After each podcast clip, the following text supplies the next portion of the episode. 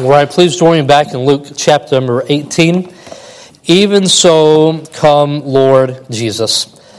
One of the last statements in our Bible, in the last scriptures at the end of Revelation, we see that expression, even so, come Lord Jesus, ought to be something that is upon our lips. It ought to be upon our hearts at all times. It should be the great desire of our heart. A couple of weeks ago, we had Brother Ashley last week, but before that, and looking at Luke 17, God is really working in my heart to know that that ought to be the mindset, that ought to be the worldview of a Christian, is looking and desiring his return.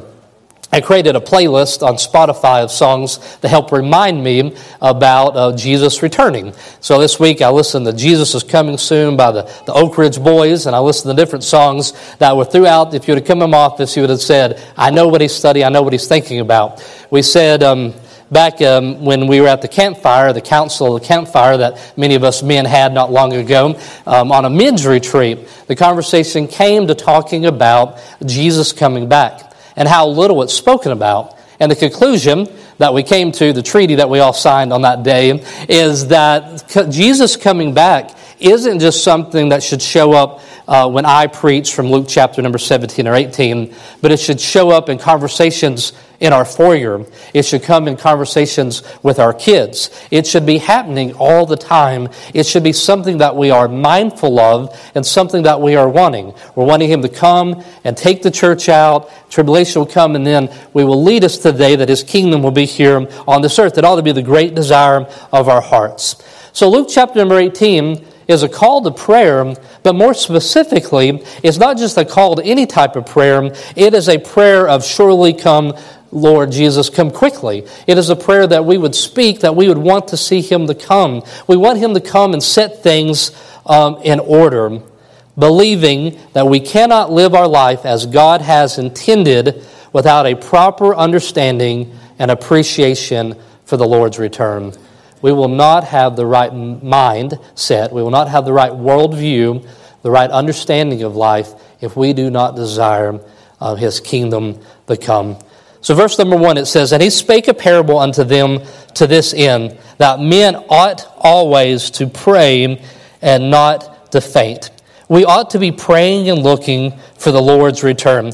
You know, we should never skip an ought in by the words of Jesus. If Jesus says ought, we should pay attention. If I was going to make a dad joke here, I would say we're getting an audit by Jesus, okay?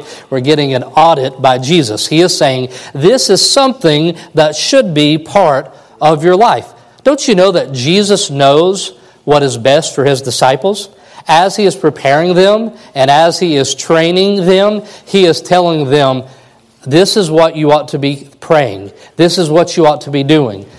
This is the next step you should be taking. As you follow me, when I am gone, this should be part of your life. This should be part of the church's life, that they would be praying for my return. He knows what is best for us. He knows what is best for you. He knows what is best for me.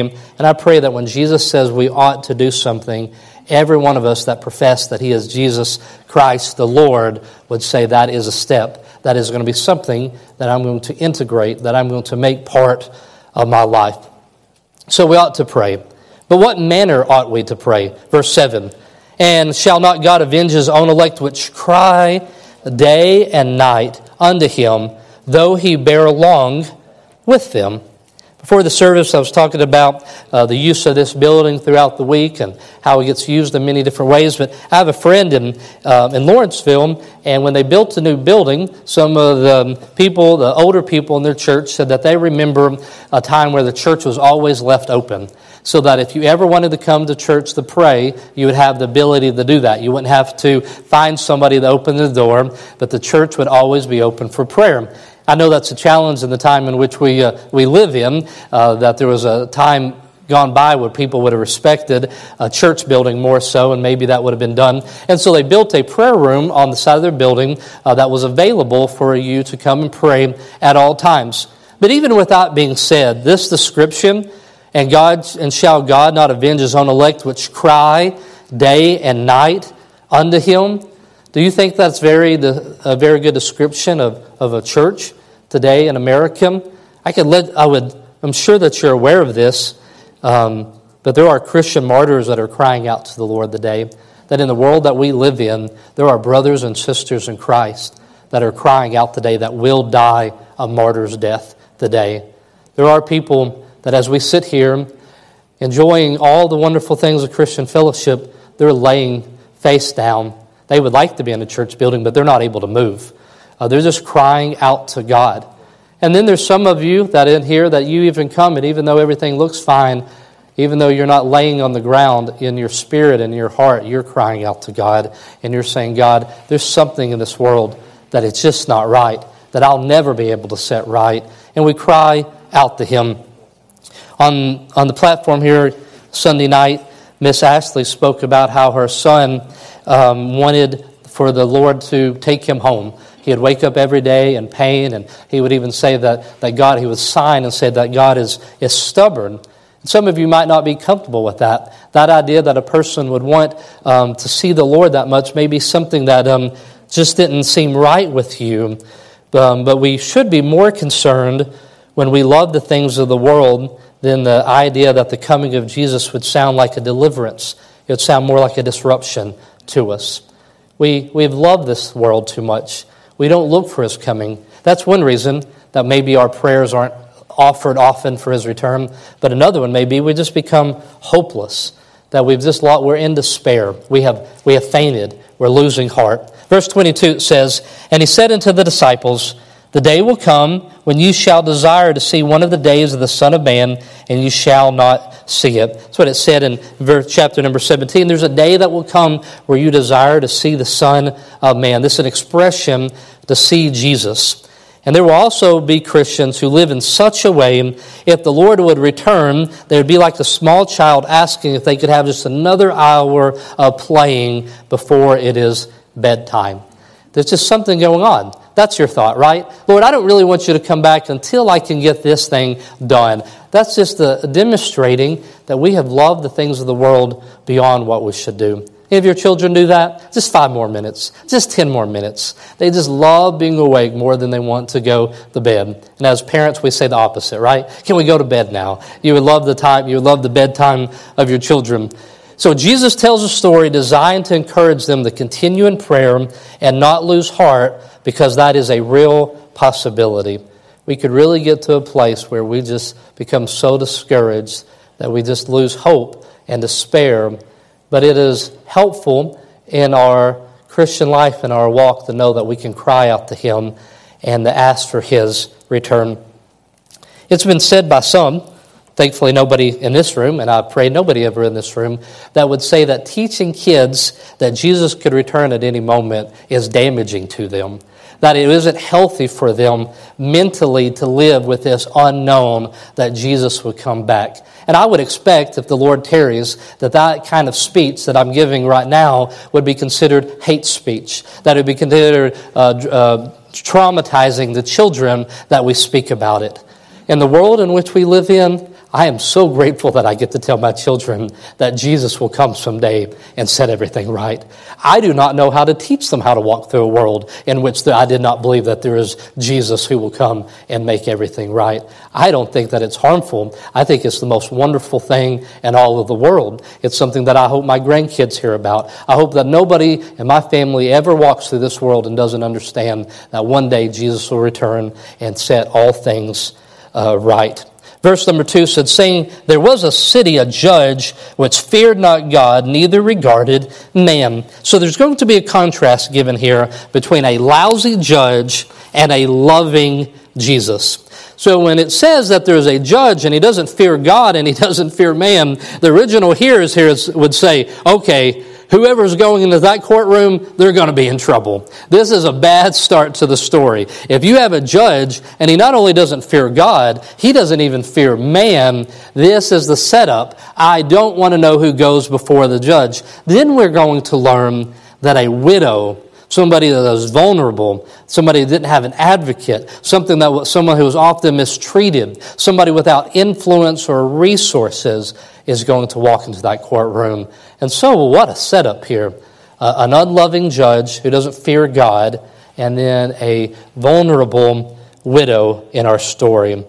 But then as we read, so as the story goes that Jesus gives, the woman comes and she pleads for him to avenge her, to avenge her family. But the judge has no interest in doing that. He doesn't care about right and wrong. He doesn't care about the family. He just wants her to leave. In verse 5 it says, "Yet because this widow troubleth me, I will avenge her, lest by her continual coming she weary me." This persistence of this woman avails in this story. There's few things like the persistence of a woman. And all the men said amen, right? It was on Thursday night. Dylan and Greg were looking for something back before the service, and they just couldn't find it. And I said, I'm going to find this thing, okay? And I went back there in a few minutes. I found the thing they were looking for, and it was right near where they had been looking. And Greg says, Trent out-mommed us, all right? Which means that, that a mom just says, I'm going to find this thing, and then I find it, where I just kind of walk around like, I can't find it. And she's like, well, it's not going to be outside. It's not going to be where you're at. Like, what are you doing? Like, I don't know. When I look for things, I just kind of think, if I walk around saying I'm looking for it, then it's going to show up. But that persistence, that diligence that this woman demonstrates, that she says, when that judge saw her, this woman ain't going away. She's going to continue showing up persistently, and I have to do something about it. So here's what the judge is saying in summary about the persistent woman. You know, even though I don't fear God and I don't respect people, even though I don't fear God and I don't respect people, this woman is driving me crazy. And just to get her out of my hair, and so she doesn't wear me out because she's troubling me, I'm going to give her justice because I don't want to see her again. That is the nature of that judge. So what is the moral of the story? If it ended at verse number 6, we might be left debating about what Jesus meant. He says, and the Lord said, hear what the unjust judge saith.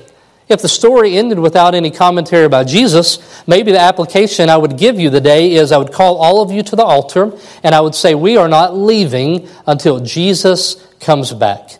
That our persistence is going to force his hand.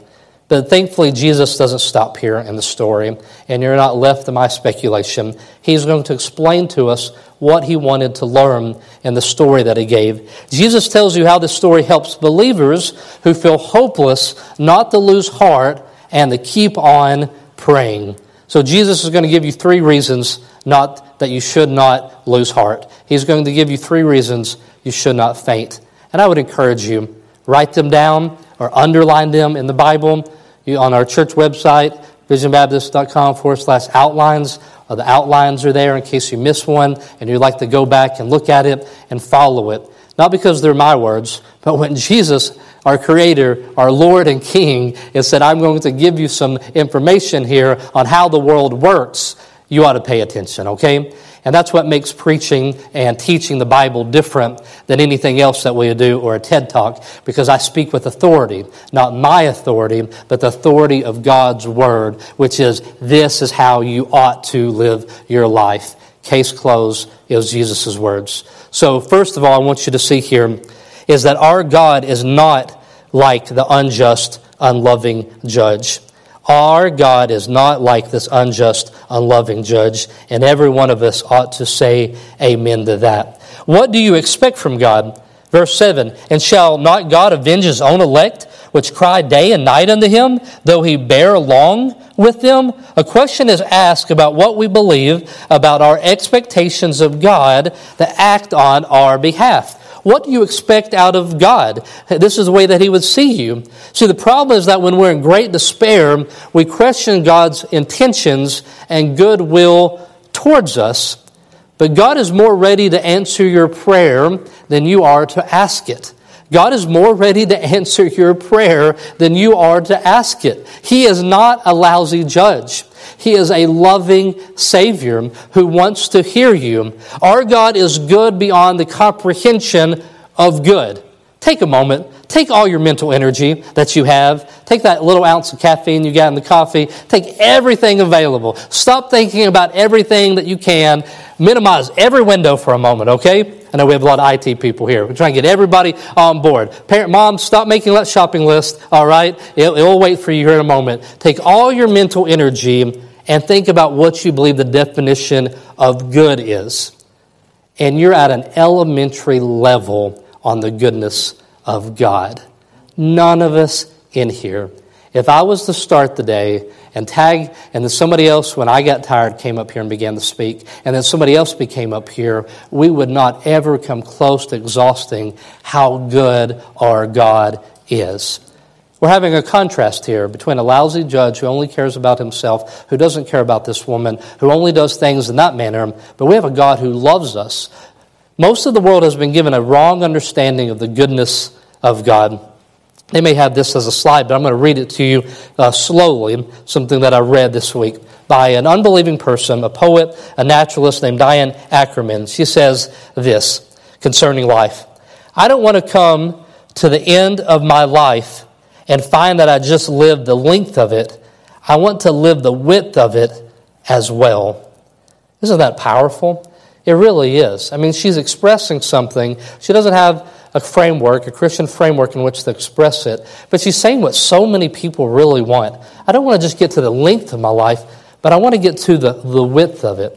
If I could speak to that woman today, I would like to share with her that she will never come to the width of her life without knowing the breadth, the length, and the depth, and the height of God's love for her.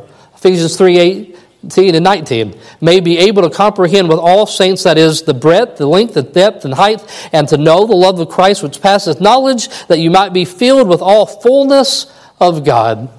Starting next Sunday night and the Sunday nights to come, I have no doubt there's going to come people in here for a grief share that understand the length of life, but they haven't understand the width that's available. Their lives have become very small, where all they can think about is how the length of life had been over for a loved one. And they have a faulty view of who God is. They see him as a lousy judge. They see him as somebody who is impersonal and uncaring, and they can be introduced to the breadth, the length, and the depth, and the height of God's love, which is seen first and foremost at Calvary and at the cross. If you want to know if he cares about you, just turn to the cross and look at it. For you math nerds in there, do any of you identify as a math nerd in here? Can I see your hands in here? Some of you should have your hands up. All right, thank you, Luther. Thank you for being honest, all right? Some of you pointed at somebody, okay? A math nerd in here. Just to kind of help you remember, there's the Pythagorean theorem, one of the few things I remember because it was so much fun, which tells you if you know two sides of a triangle, you can help figure out what the third one is. You're never going to know the width and the enjoyment of your life if you don't know the depth of God's love. Life is never going to make sense for you if you have a wrong view. So before we move forward, I want you to see God is not the lousy judge of the story. He is unlike that judge.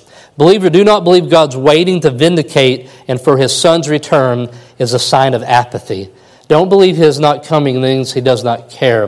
Verse 7, and shall not God avenge his own elect, which cry day and night, though he bear along with them. Though he bear along with them. God is bearing along with us. God is patient. 2 Peter 3:15. And an account that the long-suffering of our Lord is salvation. It's salvation. Even as our beloved brother Paul, also according to the wisdom given unto him, hath written unto you. He goes on to tell us in that same chapter what he is waiting for.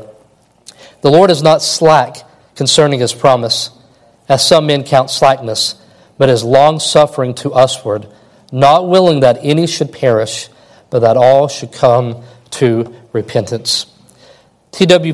Mason tells a story that comes from old rabbis, and this is the story. There was a king who was a very compassionate king.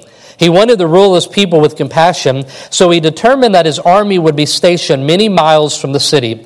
And when he was asked by the wise men of the city why he would station his army many miles from the city, because they would be so far removed from civil disobedience that would get away with things and they wouldn't be able to get there in time, he said this, according to the rabbis, that on any occasion of such rebellion in the city, it would take a long time to bring the soldiers here, and this will be time for the rebels to come to their senses. You see, God keeps his wrath at a distance in order for Israel to have time to repent, and not just Israel, but Gentiles as well. We say, God, we want you to come back, but if you're going to be long-suffering towards us, towards this rebel people, until you come back, I'm going to keep telling people he's coming and he's coming soon. In his long suffering, we have our ministry of reconciliation. In his long suffering, we are given another opportunity. I shared with you the personal story how I regretted not telling my childhood pastor how grateful I was what he taught me about the Lord's return, how he taught me as a teenager to be looking for it, how he taught me that I should expect it in my lifetime, that I ought to see the Lord's return and how it ought to it ought to affect every one of my decisions. Well, I regret not showing my appreciation to him, but I'm so thankful that he was not a loved one that I never spoke to about the Lord's return. That would come with a great sorrow and great regret that there's people who don't have that information that you and I have. And as we could argue it at length in different details, there's many people who don't know just the simple truth is that he is coming back and that there's a kingdom that is coming. And that we ought to make sure that the whole world knows this. We continue here. So that's great news. Our loving Savior is not like the lousy judge. But that's not all. All right? Who's that guy in the infomercials? There's more. All right? There's more to this story. The second thing I want you to know here is we are not like the widow. You are not like the widow. Verse 7, and shall not God avenge his own elect, which cry day and night, his own elect? I do not want you to miss the richness and the wonder of this verse due to the fear of the confusion on the word elect. It is a wonderful word for us believers found all throughout Scripture. It refers to us in the making up of the church in Ephesians 1, 4, and 5, according as he has chosen for us before the foundation of the world, that we should be holy and without blame before him in love, having predestined us to the adoption of children by Jesus Christ himself, according to the good pleasure of his will. And then down in verse number 7, it tells us how this is possible, in whom we have redemption through his blood, the forgiveness of sins according to the riches of his grace. There's many things that I could tell you about that. I would love to talk to you about. A study of the parable of the wedding that Jesus gives in Matthew 22 will help give understanding. But let me put it simply here, because I'm wanting you to help appreciate this wonder. Because the judge was talking to a widow that he had no heart for, right? But we are talking to Jesus is saying, I have a heart for you. You are my elect. You are my beloved. You are my children. The simple example I like to give is that before my son started in the band in 6th grade, we received the letter from the band teacher. And the band teacher said at our Christmas or at our winter concert, the kids are going to be playing at this high level. This is all that the kids are going to do. Well, what was amazing about it was he didn't even know who was going to be in the band yet. Nobody had even signed up to be in the band yet, and he was telling what they were predestined to become because his confidence was not in those children, but his confidence was in his ability to perform. That we are now found in Christ. That we have put our faith and trust in Jesus Christ, and now we are his own. All that has been promised to us has been promised to us in Christ. And that's such a wonderful thing. That's why in Christ is the most common description of us as believers in the Bible, that we are found in him. And so we have a different relationship. We are now found in Christ. We are now part of that church. We're now part of that group in which he has made promises to, and they were going to be kept by him. So unlike the unjust judge, our judge loves us and is personally involved. He loves us and he is personally involved, which brings me to the third truth, the last truth, which is this. Jesus will come and set everything right. Jesus will come and set everything right. Verse 8, I tell you that he will avenge them speedily. Nevertheless, when the Son of Man cometh, shall we find faith on the earth? When will he avenge? The answer there is speedily. He will do it in a speedy fashion. So people question over the last 2,000 years. So let me allow the Apostle Paul's words by inspiration in 2 Peter 3:8 be your answer to, is it really speedily? This is what he says, but beloved, be not ignorant of this one thing, that one day is with the Lord as 1,000 years, and 1,000 years as one day. We cannot accuse God of not being truthful. He will come in due season. The last verse of number 17 that we looked at, it says when everything is in place, it says that the eagles, the birds, the vultures, they will circle, they will show up when the time and things are placed. And we also said that there's nothing that we are waiting on, the preeminent return of Christ. It will find the unbelieving person like a thief in the night, but us believing people, we look to the clouds. We look for it all the time. We know that it's coming. It should not be taking us by surprise. We would say, I thought this was coming, right? If we had time to say anything in the moment, all right? But we are so waiting for that return. So secondly, not when will it come, but how will it come? The Son of Man cometh. Jesus is equating the full answer of these people's cries for justice in the midst of their hopelessness and despair with His coming.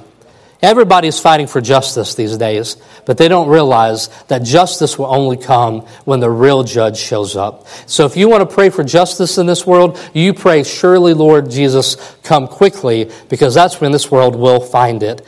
And so the Lord may not come when you want Him, but He will always be on time. And He is saying to us, I will take care of everything. No prayer will go unanswered. There will be no ultimate hopelessness for my people. However hard your situation is now, I'm coming to set everything right. And then Jesus ends with a question. It's the same question that we should end with today. So we have seen three wonderful answers to our despair, which is one, our God is not like the unjust, unloving judge. He has a personal relationship. He cares with us. He cares about us. And we are not like the widow.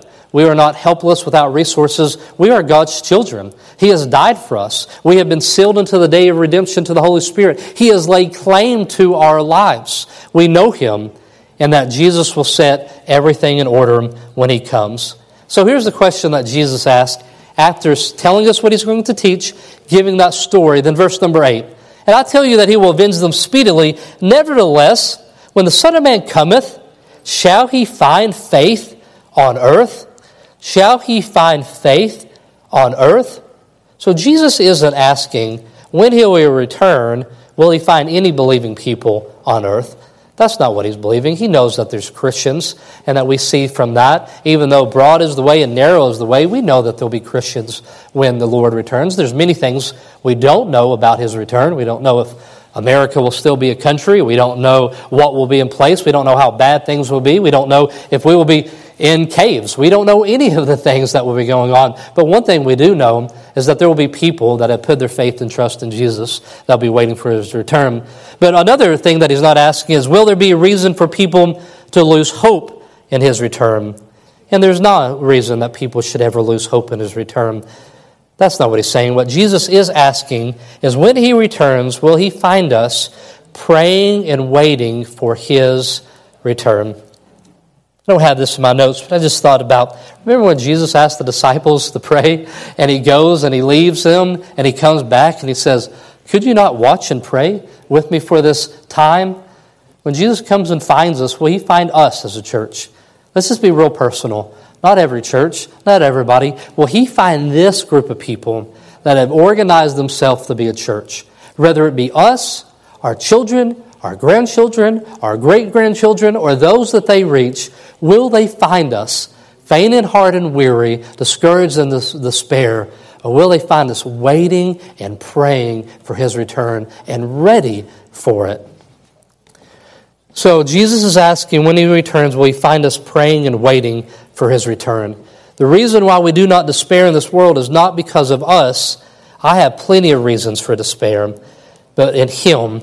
As believers, we may wrestle with feelings of hopelessness, but there is no reality to our hopelessness. Yeah, as Christians, we're given rights to many things. There's one thing you have no right to. You have no right to hopelessness. You no longer get to make claims to hopelessness. We are not a people that can rend our garment because we have a high priest. We're not people who do not have answers. We can never be a hopeless, despairing people because we know that He sits on His throne and that one day He will come and rule and reign, and we wait for it. The way to be ready for His coming is what? It is to trust and to obey. The know is coming. Trust and obey. Just like He told the disciples. Disciples, this is what you ought to do so that you don't lose heart. You ought to be waiting for my return. You ought to be praying for it. You should be praying for the day that I will set things in order. And disciples today, believers in Jesus Christ, I want to ask you, Is that a walk that you're taking? Is that part of your life? And if not, I would like to challenge you to join me in saying this is going to be part of my life, that I will watch and I will pray. Let's pray together. Every head bowed, every eye closed, and Kristen will come and play the piano.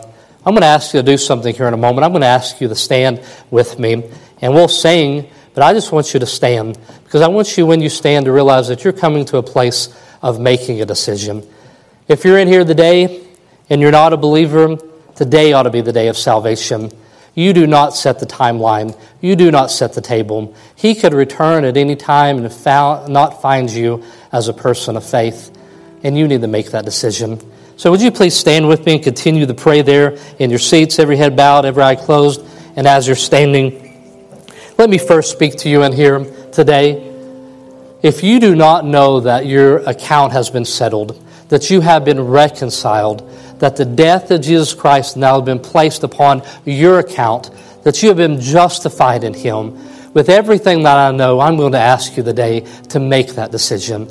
I want you to recognize it, because there's a day that's coming where sitting through church and pretending to be ready is not going to be sufficient, because when that day comes, He will know and you will know that the life that you had lived was one that was not yet prepared. If that's you here today, nobody's looking around. The people in this room respect that too much. If you're in here today and that's you, as you raise your hand, not just acknowledging to me, but acknowledging to the God of heaven that you recognize that you are not prepared for that day. If you're in here today and that's you, or you're watching online, you should cry out to God today. And you need to say, Father, I want you to prepare me for that day. I want your righteousness to be placed upon my account. I want to follow Jesus. I'm repenting of my sins, and I'm placing my faith and trust in you today.